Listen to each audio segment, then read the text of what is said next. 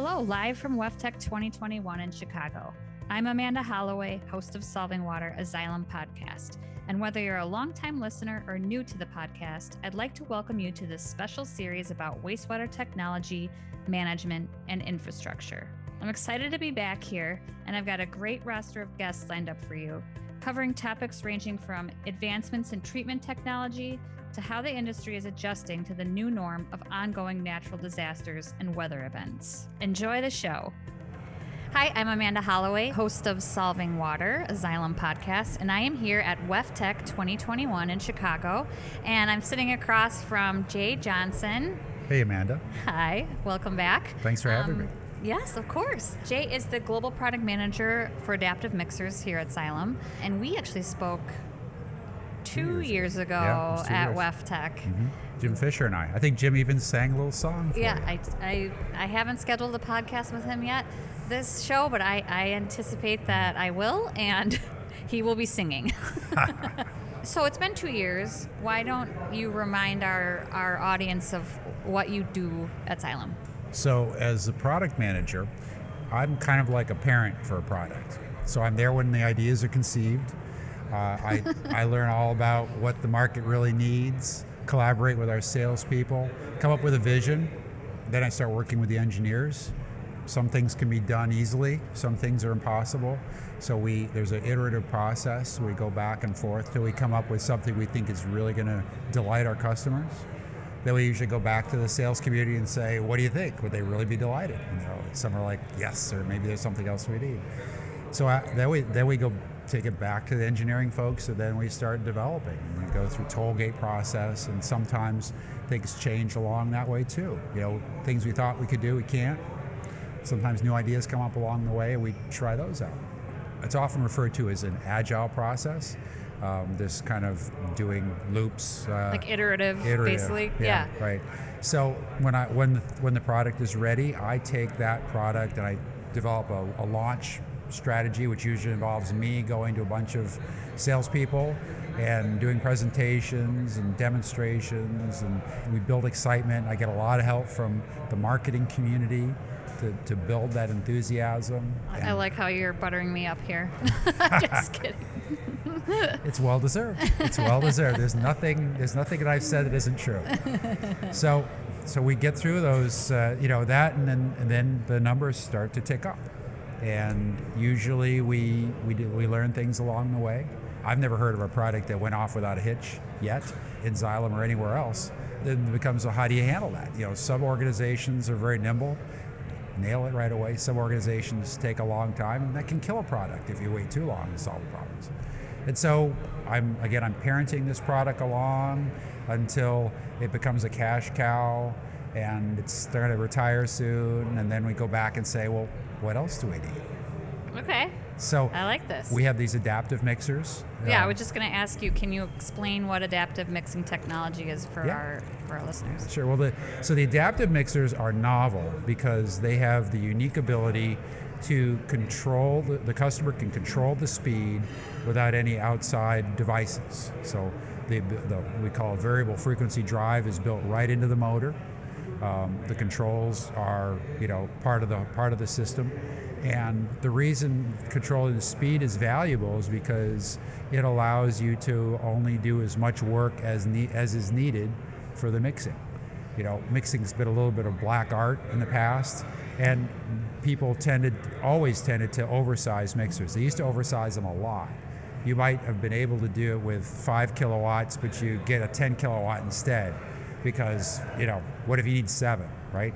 So as we've gotten better as the science has gotten better we're able to call it much more closely. And then instead of now we only give you maybe a little 10 or 15 percent over what is needed. And with the adaptive mixers now you can turn around to just perfect. And sometimes just perfect varies with season or with uh, operating conditions. So you can turn it further down to just perfect, you know, when it's nice. We had a we had a, a project in Italy where there's a it's basically a seaside community, and the population of that town like tripled in the summer compared to the wintertime. And so the needs, the mixing needs basically quadrupled and got even more so because a lot of people are flushing sand down the drain mm-hmm. and they needed the mixer to get out. So we were able to give them a machine that drastically reduced their power consumption. I mean, more than 50%. Wow. Because they were cutting, they were slowing way down in the in the wintertime, and uh, and they loved it because not only did it use less energy, it also saves wear and tear on the machine. You know, a machine that's using 50% less energy probably only needs half as much maintenance too. Yeah, longer life cycle. Yeah. There's a, a ton of benefits. There is, there is. So, so what's new? I mean, we it's been two years. I know we launched our adaptive mixing technology in 2018. I want to say. The compact. There, there was one before that was 2015, 2016 was the big banana blade. Yeah. But 2018 is when we, you and I talked about the adaptive compact yes. mixer. Yes, and I was I was there for the launch. It was Yeah. very exciting. So what's what's new? What's been going on since uh, since then? We've been learning a lot about, you know, like how to make those uh, machines more rugged, more robust.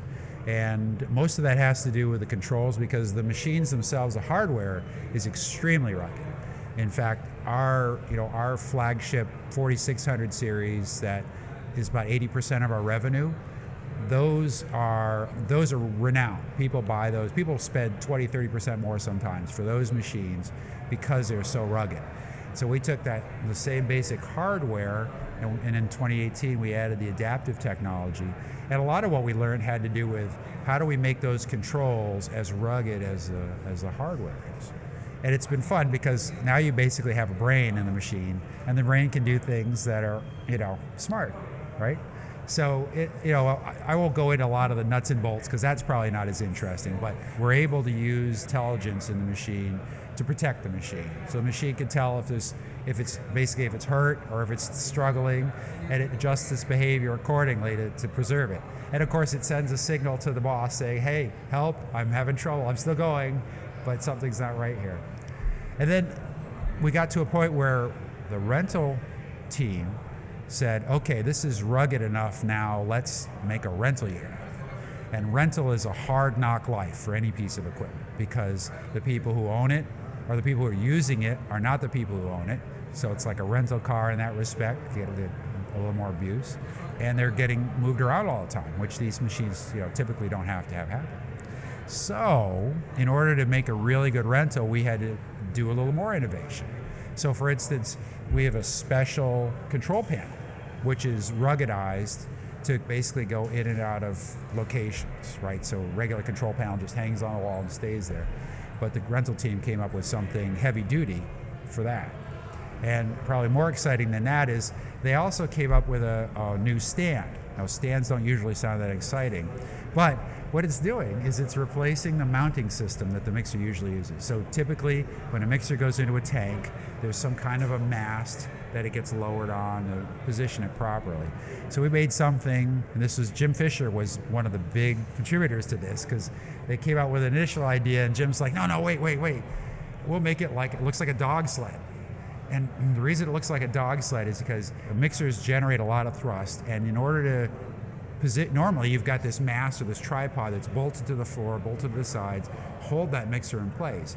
Well, we're going to lower this thing in without any other stuff, so we needed something that we could basically go up against the wall.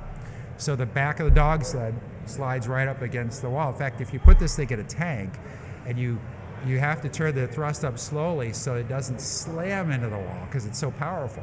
So you just turn it up a little bit, it goes stink up- against the wall, and then you can start giving it the thrust, and it's positioned properly for mixing the tank, and um, and it's also used as like a shipping container. Who would want to rent a mixer? There's- Why would you? There's a there's a couple of categories. The the first sort of most obvious one will be somebody who has a process that uses mixing now, and their mixer breaks, and that person typically has if they're if they're a planner, they've got a spare on the shelf. If they're not, then they're probably waving their arms around, going, "I need a mixer! I need to mix it out Our distributors and our uh, branches will do the best they can. And now with, with a rental mixer, it's easy. They just call up and say, hey, send one of those over, and the next day they can be back up and running. A little less obvious is those who have a potential need, uh, but they, they're not sure whether they want to commit yet or not. So there, it's two two possibilities. We have some folks who are thinking about adding mixing to a process to try to improve the process. There's a lot of new thinking around about different ways to manage how much mixing you should do. You know, there, some folks are experimenting with fermentation, which actually suggests that you stop mixing or, or slow your mixing way down for a little while. And a rental mixer is an opportunity to add mixing, try the process, you know, maybe in, you know, channel B when you don't need using channel B, and and see how it works. You, and with the uh, with the adaptive, it also gives you ability to go. Well, how much do I really need a? Do I need a, a five kilowatt? Can I do it with a three kilowatt? Maybe I only need a couple hundred newtons of force. You know, so they can they can try it that way. And then a, a variation on that theme is also those who want to try the technology, the adaptive mixing technology, to see if it's what they want for theirs. So you can rent an adaptive mixer for a month or two just to try it out. And then you might go, especially if you've got a big plant and you're buying, you're talking about buying a bunch of mixers, you can rent one of these things and go, oh wow, we really were over mixing that tank. We don't even need to buy the, the big mixer. We could do it with this smaller mixer. And if you're putting baffles in, you can you can play around with that a little bit. So it really gives them a chance to try things and not have to have every uh, T crossed and I dotted when they go into the tank. They could try the try it with the adaptive mixer and go, all right, well maybe we just like running at fixed speed anyways, so maybe we don't get the adaptive mixer. Maybe we go for the banana blade instead. The beautiful thing about working with Flygt in Xylem is that we've got all kinds of different things you can use. So we got the big toolbox and it's got the most tools. so you can build your process however you want to. So you mentioned Italy. That was a cool example, and that was based on population changes. Yep. But do you have other examples yeah. of some success stories with adaptive mixing? That, I mean, yeah. rental we'll, we'll get to because we haven't officially launched it yet, but we will be doing that in the very near future. You're on the cusp. Yes. On the cusp. Um, like but an, another good away. example is uh, oxidation ditches. So uh, oxidation ditch uh, looks like a racetrack, Okay. and uh, they'll they will have mixers in you know an oblong racetrack, and uh, mixers in at one point in that in that racetrack, and the water circulates around about a foot a second is usually the target speed, and then somewhere further down there'll be uh, diffusers that add oxygen, and then beyond that there'll be uh, you know basically where the bugs do their work, and then they then then back near where the mixers are they'll measure the dissolved oxygen to see uh, how how well the process is going, and then they'll turn the diffusers up or down depending on how the dissolved oxygen is looking or the ammonia or the you know there's a few different parameters that they can use to make their choices. But the adaptive mixers allow them to adjust the, the thrust and the speed to go along with the what's how much air is going on through the diffusers. Because it turns out that when air is going through diffusers it tends to stop the flow of the water. So bunch of air coming up through the water acts like a like a screen and slows the water down a lot and so we have two cool applications that are developed for adaptive mixers in that situation. The first one is basically we call it airflow control, and we you have a, a airflow meter in the you know going to the diffusers, and you say okay, based on our sizing tool, if if I'm running at 2,000 CFM, I want this much thrust, and if I'm running at 3,000 CFM, I want this much more thrust, and 4,000, I want the maximum, and the, the controls will take those data points and make a nice curve between them, and it will just ramp the mixers up and down depending on how much the airflow is. That's the, you know, kind of the, the straightforward, works works quite well. We've got a, a site in um, up in Puget Sound, in uh, Washington State, that's using that right now, and you know, it's the the, the big savings came when they went from traditional mixers to adaptive mixers and then dialed it to be just right. But with this with this kind of a variable airflow control, you can knock another 20 25% uh, of the energy consumption out again because you know you have these times when the when the airflow is low and therefore the you know the thrust doesn't have to be as high and and you could eventually we probably will eke out a little bit more still, but we're doing we're doing another 20 25 percent without any problem. Wow. Now we have something even cooler than that for the same situation. Even cooler. Hard to believe, hard to believe. But you know, if you could, I mean, you think about well, what would be even better than being able to run the mixers based on the airflow sensor, right? And that's well, what if you didn't need to connect it to the airflow sensor? So how would you possibly do that? Well, our engineers were looking at the you know the, the racetrack and going, what if the mixer could just sense how fast the water was going? right? So when the when the diffusers kick on, eh, the, that it creates a, it's a screed and it slows the water down. What if the mixer could just sense that and react to it, like cruise control in a car? And they figured out how to do that. So they used something called torque control. Torque torque was referring it's, it's kind of an engineer name. We really ought to put a marketing name, a better marketing name to it. I don't know. I think par- torque is a cooler word than thrust. Yeah. Okay. Well. So Duly noted. I don't know. I'm sure they're not actually the same. What the mixer does is it senses based on how much how hard it has to work to move the water, how fast the water is already going. So just like cruise control, right? The car can tell how fast it's going and it accelerates, you know, it gives more thrust, more power to to get it back up to where it runs. The mixer can sense how fast the water is moving and it will speed up or slow down to, to keep it at the target velocity. That means you can put that thing in the water and not hook it to any controls at all, and it'll just sense it.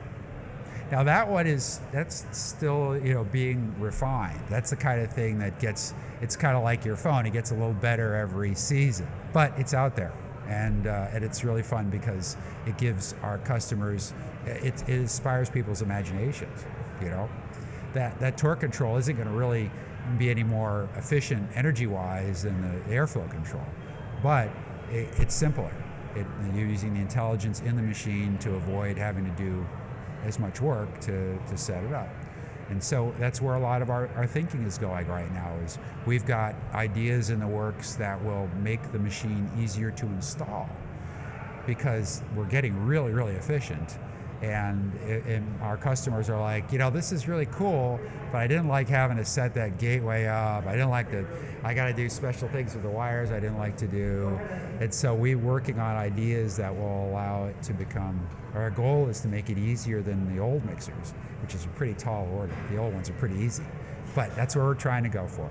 Make That's it, great. Make it smarter. Yeah, and you just like stole my thunder. I was going to ask you like what you're working on right now. Like you're talking about like the life cycle of this product, adaptive mixing, and you know you're not you're not into retirement yet with that product. Mm-mm. So basically, what you just said is what's what you're working on right now is refining the installation process. Yeah, yeah, and there's other things too. In other parts of the business, we're getting really amazing controls and access to really amazing controls and sensors, and cost is going down all the time. So we're, we're looking at ways to generate more data about the machine without, without increasing the cost of the machine. And that information will allow us to do more things like predictive maintenance, you know, so uh, you, one of these days you'll have a conversation about Avensor if you haven't had it already. And Avensor is a remote monitoring offering that's, you know, we're, we're rolling out in other parts of the world, you know, we, right now. And Avensor one of these days will be able to be connected to one of these mixers and go, oh, vibration is excellent, temperature is really low. You don't need to do anything to this mixer for you know two more years, and and so we'll you know we'll, we'll probably call that like dynamic service intervals, say per se. Yeah, and that's that's the kind of stuff that we're that we're trying to do now. We're trying to make. We've made it. You, you, can use a computer analogy, right? When computers first came out, you needed to be kind of a computer geek to use a computer because you had to know how to use DOS and you had to know, you know what all these little secret codes meant. But over time, the, they got easier and easier. So now they're ubiquitous, and your 11 year old can master it, right? Because they're just, you know, even grandma can master it, right? So that's that's what we're trying to do with the with the mixers. We've made them so that we've, we've added this intelligence, and right now that intelligence comes at a at a cost of you got to spend a little bit more time understanding how to install it, but it's it can do more, and those people who, who learn about it are rewarded for that. And then uh, now we're just going to make it easier and easier and easier until people be like, why would I buy a conventional mixer when I can have this thing?